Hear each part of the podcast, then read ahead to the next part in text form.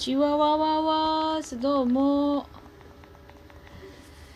ラジオトーク撮るの1ヶ月ぶりだって。1ヶ月？1ヶ月半ぐらい。前回6月9日だってさ。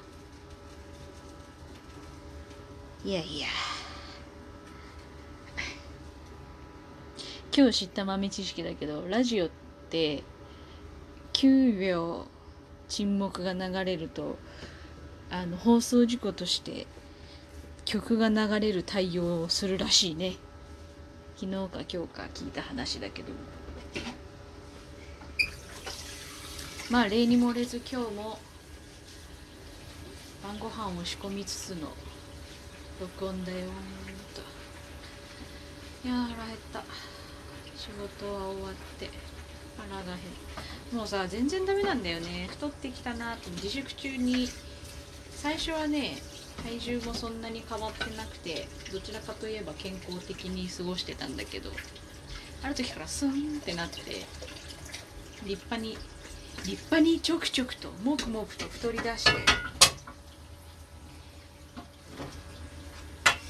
今多分人生初の60キロの大台に乗ったんじゃないかな。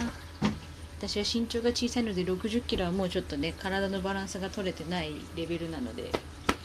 ポンポコポンポコ。やばいんですけど。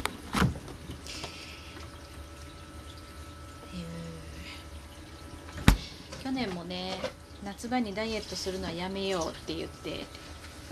あのやっぱダイエットダイエットっていうかその痩せよう体重を落とそうと思うと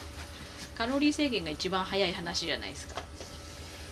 でちょっとこうカロリー制限を最初年の年年末から去年の年明け春先にかけてゆるゆるっとまあ健康的に痩せたんですよね。ちょっとこう油っぽいものとか控えて毎日筋トレしてとかってやってたら健康的に痩せたわけですよ4 5キロでその後やめたから普通に太ってきて。で夏入る頃には痩せた分の半分ぐらい戻ってたけどいやいやまあまあいいやと。夏に変に食事の制限とかしてもう夏はどちらかというと制限もしないうちに体から勝手にいろんなものが出ていくような季節だと思ってるから汗なりなんなりね。だから水分なりとかで結局いろいろ流れてって体が不調になる時期。熱もすごいしね暑さもすごいし場所も悪いしクーラーも大変だしみたいな感じでね体がこう壊れる時期なので。去年は夏にダイエットはせんって言って。でちょうど去年は真夏に誕生日の時期に実家の方に帰れたのもあって私一昨年その前誕生日に熱中症かかってるんですよ。誕生日の日に1人で街出てでちょっとこうビルブラブラしてで初めて入った良さげなお店でご飯食べてでお気に入りのところのケーキ買ってでお寿司も買って帰ってきたんだけどその日すっごい湿気のすごい日であの結果的に水分が足りてなくて脱水してたんですよね。よく考えれば全然そういう意識がすごい低かったから自分の。だから確かに全然日中水分取れてなかったし湿気がすごすぎてでそんな日に限ってタイトスカートみたいな軽めのタイトスカートみたいなの履いちゃってたから汗はけも悪かったしで対策が最悪だったんですよね。5年ぐらい前かな。で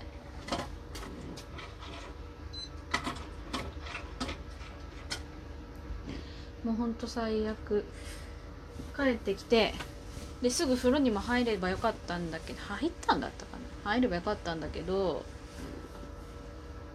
涼しい格好になって寿司食べようってしだしたら全然このもうめ朝起きたら30秒ぐらいでお腹が空いちゃうこの私が全然食欲ななっちゃってうわなんか気持ち悪ってなっちゃってなんかこれ変だって気がついてでポカリとかは買ってたのかな？ポカリと前になんかこう不安症だった時にあの病院のお姉さんがあのポカリとかちゃんと飲むといいわよって教えてくれて薄めて飲むとポカリ一口飲んで水飲んでってこうするといいよって教えてくれたことがあったからポカリをね元とかに置いてたんですけどもう全然なんか具合悪いし寝よう。ウィダーも一応買ってたのかな。寝ようと思って寝て寝っ転がったんだけど全然寝れないしなんかこう気持ち悪いしなんか胸がギューって息苦しい感じがしてえ、ってなって結局その前に不安症だった時に電話して助けてもらった看護師さんがいる病院まあ別にそこ看護師さんを名指ししたわけじゃないけどその縁がある病院にまたで症状で深夜のねなんかこうこういう症状なんですけど病院行っていいですかみたいなやつが聞けるやつがあるからそれかけて「あじゃああの自分で来られますか?」って言って「はーい」って言ってタクシー呼んで行ったんだったかな？夜中。で行って結果的にやっぱりまた脱水症状あのあそれ脱水熱中症で病院行くの2回目だったからその時2回目の時は自販機に置いてあった OS1 買って250を最初買ってちまちま飲んだんだったかな。バカみてえにうまくてああうまいってことはやべえなと思ってとりあえずゆっくり飲んでで250飲み切っちゃってでも深夜だったし先生一人で回してる時間帯だったからなんかしかも直前に先生が見てた人が結構大変なおばあちゃんの事例でで1時間ちょっとぐらい待ったのかなだったからその間にもう500買ったやつの半分ぐらい結局500ぐらい OS1 飲み切ってそこから診察受けたからその頃にはまああのこう数値的な血液検査もしてもらったけど数値数値的なものはもうバランスが取れてて OS1 すげえって思ったし確かにちょっとこういろんなことが楽になってきたんだよね。トイレにもすぐ行ける環境だったし。ゲーゲー吐いたりとかはしてないけど。ででっていうことがあってねそれが誕生日の夜中さ。もうほんと最悪。だから去年はそれはやっぱちょっとこう嫌だなと思って実家に帰って。人がいるとやっぱ安心するのもあるから怖いしね。またなりたくないなっていうのもあるし。でもうちの家族は基本的にそういう対処が上手い人たちだからなんとかなるやろうと思って自分を安心するところに持っていこうと思ったのもあって。あと私の誕生日に弟の和太鼓やってるんですけどそれの大きいショーがあったからショーっていうか出番ががあったから見に行きたいっていうのもあったし応援する写真係私が帰った時は写真係をするのでそれの撮影もしに行きたいしっていうので帰って、まあ、結果的に一日外で撮影してたけど人もいたし家族もいたしちゃんとお互いにこう水分確認とか食事の確認とかしながら過ごせたから冷たいものもいっぱい持ってったしクーラーボックスで。だったから健康的に汗を流して具合が悪くなる具合を悪くすることもなく過ごせたで夜は嫁ちゃんも弟の嫁ちゃんも誕生日が私と近いからこうちょっと改めてダブルダブルお祝いって言って。お祝いしてもらったりとかして10年ぶりぐらいに家族でお祝いしてもらって非常に楽しい誕生日を去年は過ごせたっていうのがあるからね。今年はまあこんなことになって会社も盆休みに入るけどちょうど盆休みのタイミングが私の誕生日なのでだからねなかなか帰りづらい時期でもあるし学生の時なんかそれこそ盆の真っ盛りすぎてあの人に覚えてもらえなくて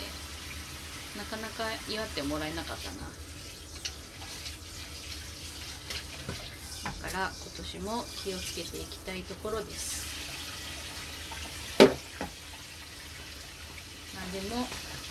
立派にたわまり実ったので贅肉が。まあさすがに食事制限はせんけどまあお家で涼しく水分を取りつつあの体を動かそうと思って またあのストレッチなりラジオ体操なりを再開したところでございます。自粛し始めはね毎日ラジオ体操やったりとかストレッチしたりとかちょっとこうやってみたりしてたんだけどもしなくなったもんでねしなくなったこの数週間で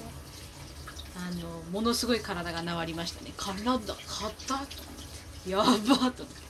前屈したら床に手がつくぐらいは普通にあったんだけど手つかんし指しか当たらなくなりようと思って。やべえやべ。え体が硬いといいことねえわマジで。と思って買ってたリンゴ酢も思い出して一日一杯飲むようにしようとかさ。体ってほんとね。めんどくせえこって。でもちゃんといいものを取ればその分いいものを言うていうかいい状況に戻れるからめんどくさいけど簡単じゃあるというなんかこのね難しい感じね。ほんと。まあそんな感じで頑張っておりますよ。